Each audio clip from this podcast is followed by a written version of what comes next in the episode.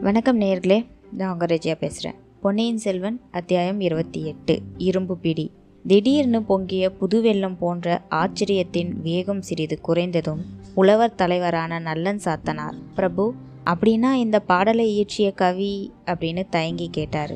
உங்களோட முன்னால கால்களில் சுவாதீனத்தை இழந்து நோய் படுக்கையில் படுத்திருக்கும் புவி சக்கரவர்த்தி தான் அப்படின்னு சுந்தர சோழர் சொன்னார். புலவர்களிடையே பலவித வியப்பொலிகளும் ஆகாகாரமும் எழுந்தன. சிலர் தங்களுடைய மனோநிலையை எந்த விதம் வெளியிடுவது என்று தெரியாமல் தலையையும் உடம்பையும் அசைத்து கொண்டிருந்தார்கள். இன்னும் சிலரோ தங்களுடைய மனோநிலை என்னதென்று தங்களுக்குள்ளே தெரியாமல் கல்லாய் சமைந்து நின்றார்கள். சுந்தர சோழர் கூறினார் புலவர் பெருமக்களே ஒரு சமயம் பலவாறையில் புலவர்களும் கவிஞர்களும் என்னை பார்க்க வந்தார்கள். அந்த கூட்டத்தில் உங்களில் சில பேரும் இருந்திருக்கலாம். ஒவ்வொருவரும் சோழ குலத்தில் வள்ளல் தன்மையை குறித்து ஒவ்வொரு பாடல் சொன்னார்கள். என்னை பற்றி பாடினார்கள். நான் இவருக்கு அதை கொடுத்தேன் அவருக்கு இதை கொடுத்தேன் என்றெல்லாம் பாடினார்கள். அந்த சமயம் இளைய பிராட்டி குந்தவையும் என் அருகில்தான் இருந்தாள். புலவர்களின் பரிசில்கள் பெற்று சென்ற பிறகு அவர்கள் பாடிய பாடல்களை அரசிலங்குமாரி புகழ்ந்து பாராட்டினார். குந்தவையிடம்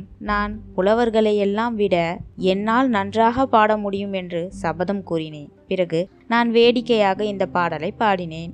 எனக்கு பரிசு கொடு என்றும் கேட்டேன். குழந்தை என் முதுகில் ஏறி உட்கார்ந்து கொண்டு இந்தாருங்கள் பரிசு என்று கன்னத்துக்கு இரண்டு அறை கொடுத்தாள். அது நேற்று நடந்தது போல் எனக்கு ஞாபகம் இன்னும் இருக்கிறது. ஆனால் ஆண்டு எட்டுக்கு மேல் ஆகிறது என்றார். விந்தை விந்தை என்ன அற்புதம் அற்புதமோ அற்புதம் என்று புலவர்கள் கூறி மகிழ்ந்தார்கள்.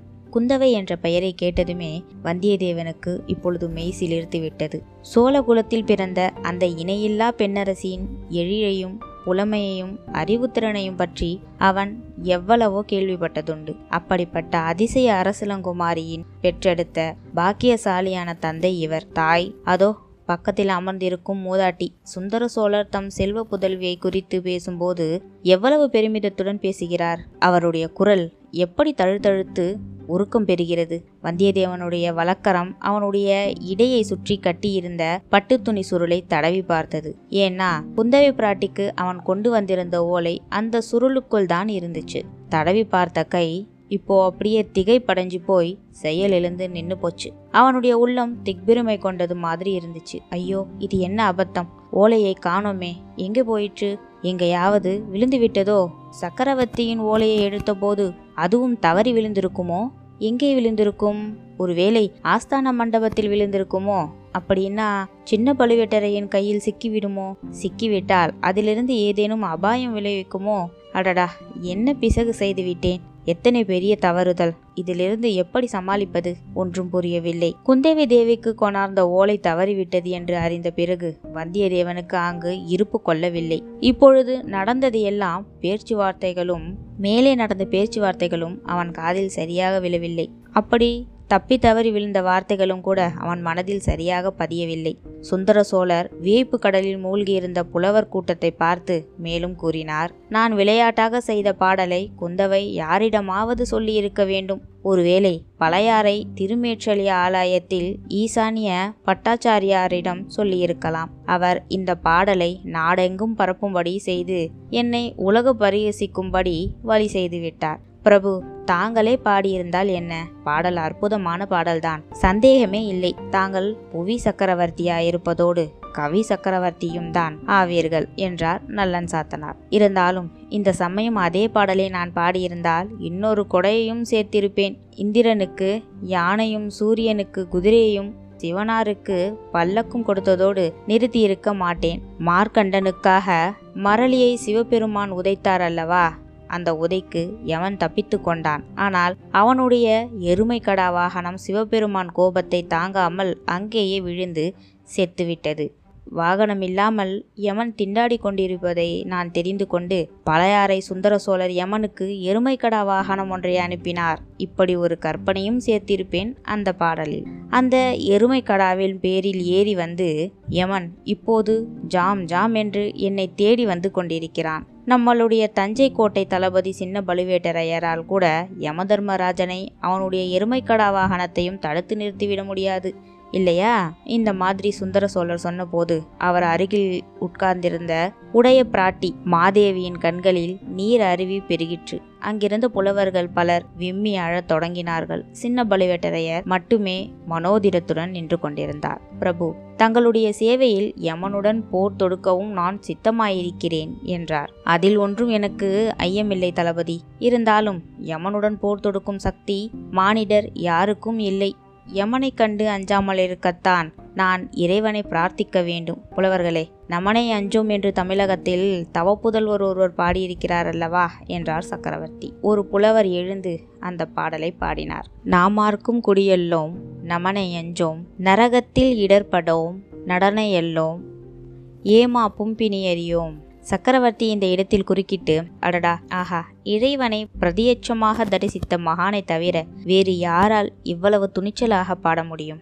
அப்பர் சுவாமிகளுக்கு கொடிய சூழை நோய் இருந்தது. இறைவன் அருளால் நோய் நீங்கியது. எனவே பிணியறியோம் என்று பாடியிருக்கிறார். புலவர்களே என்னை பற்றியும் என் கொடைகளை பற்றியும் பாடுவதை நிறுத்திவிட்டு இனி இந்த மாதிரி ஒரு வாக்கை அழகான பாடலை பாடுங்கள். அப்பரும் சம்பந்தரும் சுந்தரமூர்த்தியும் இதுபோல் ஆயிரக்கணக்கான பக்திமயமான தீந்தமிழ் பாடல்களை பாடியிருக்கிறார்கள். அந்த பாடல்கள் எல்லாவற்றையும் ஒருங்கு சேர்த்தால் எவ்வளவு நன்றாயிருக்கும். படித்தும் பாடியும் பரவசம் அடைவதற்கு ஒரு ஆயுள் காலம் போதாது இல்லையா?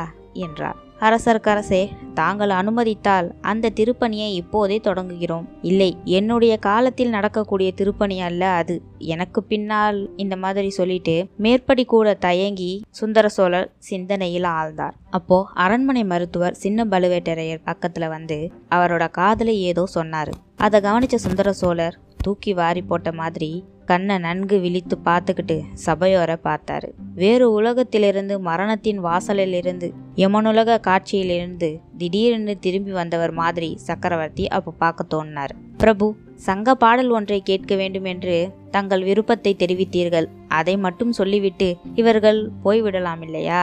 என்றார் சின்ன பழுவேட்டரையர் ஆம் ஆம் மறந்துவிட்டேன். என்னுடைய உடல் மட்டுமல்ல உள்ளமும் சுவாதீனத்தை இழந்து வருகிறது. எங்கே? சங்க பாடலை சொல்லட்டும் என்றார் மன்னர். சின்ன பழுவேட்டரையர் நல்லன் சாத்தனாருக்கு சமிக்கை செய்யவே புலவர் தலைவர் எழுந்து நின்றார். அரசே தங்களுடைய முன்னோர்களின் மிக பிரபலமானவர் கரிகால் பெருவளத்தார். இமயமலையில் புலிக்கொடியை பொறித்த மாவீரர் அவருடைய ஆட்சி காலத்தில் பூம்புகார் காவேரிப்பட்டினம் சோழ மகாராஜ்யத்தில் தலைநகரமாய் இருந்தது. பற்பல வெளிநாடுகளில் இருந்தும் பற்பல பொருட்கள் மரக்கலங்களில் வந்து இறங்கிய வண்ணம் இருந்தன. பூம்புகாரின் செல்வ பெருக்கையும் வளத்தையும் வர்ணிக்கும் சங்கப்புலவர் ஒருவர் இன்னின்ன நாட்டிலிருந்து இந்த பொருள்கள் வந்தன என்பதை தெளிவாக சொல்லியிருக்கிறார். அந்த பாடலின் பகுதி இதோ. வடமலை பிறந்த மணியும் பொன்னும் குடமலை பிறந்த வாரமும் அகிலும் தென்கடல் முத்தும் குணக்கடல் துகிரும் கங்கை வாரியும் காவிரி பயனும் ஈழத்து உணவும் காழக தாக்கமும். பாடலில் இந்த இடம் வந்தபோது சுந்தர சோழர் கையினார் சமிக்கை செய்யவே புலவர் நிறுத்திவிட்டார். தளபதி கரிகால் வளவர் காலத்தில் ஈழ நாட்டிலிருந்து தமிழகத்துக்கு உணவுப் பொருள் வந்து கொண்டிருந்தது என்று இந்த பாடல் சொல்கிறது. அதை நான் அறிவதற்காகத்தானே இப்புலவர்களை அழைத்து வந்தீர்கள்? ஆம் அரசே என்று கோட்டை தளபதி கூறியது சிறிது ஈனஸ்வரத்தில் கேட்டது. அறிந்து கொண்டேன். இனி இந்த புலவர்கள் பரிசில்கள் கொடுத்து அனுப்பிவிடலாம் என்றார் மன்னர். புலவர்களே நீங்கள் இப்போது விடைபெற்று கொள்ளலாம் என்றார் கோட்டை தளபதி. புலவர்கள் மன்னருக்கு வழி கூறி கோஷித்து கொண்டு புறப்பட்டு சென்றார்கள். குந்தவி தேவிக்கு கொண்டு வந்த ஓலையை காணாததால் மனக்கலக்கம் அடைந்திருந்த வல்லவரையன் அந்த புலவர்களுடனேயே தானும் நழுவி விடலாம் என்று எண்ணி எழுந்து கூட்டத்தின் நடுவில் நடந்து சென்றான். ஆனால் அவன் எண்ணம் நிறைவேறவில்லை. வாசற்படியை நெருங்கிய போது ஒரு வலிமையான இரும்பு கை அவனுடைய கையில் மணிக்கட்டை இறுக பிடித்தது. வல்லவரையன் நல்ல பலசாலிதான். இருந்தாலும் அந்த வஜ்ரப்பிடியின் வேகம் அவன் உச்சந்தலை முதலாவது உள்ளங்கால் வரையில் ஒரு குலுக்கு குலுக்கி அவனை செயலிழந்து நிற்கும்படி செய்துவிட்டது. அந்த விதம் பிடித்த இரும்பு கரம் சின்ன பழுவேட்டரையரின் கரந்தான் என்பதை நிமிர்ந்து பார்த்து தெரிந்து கொண்டான் வந்தியத்தேவன். புலவர்கள் தரிசன மண்டபத்திலிருந்து வெளியேறினார்கள். இதோட வந்தியத்தேவனுக்கு சின்ன பழுவேட்டரையர் என்ன தண்டனையோ இல்ல கேள்விகளோ வச்சிருக்காருன்றத அடுத்த அத்தியாயத்துல தான் தெரிஞ்சுக்க முடியும். நேயர்களுக்கு வணக்கம். நன்றி.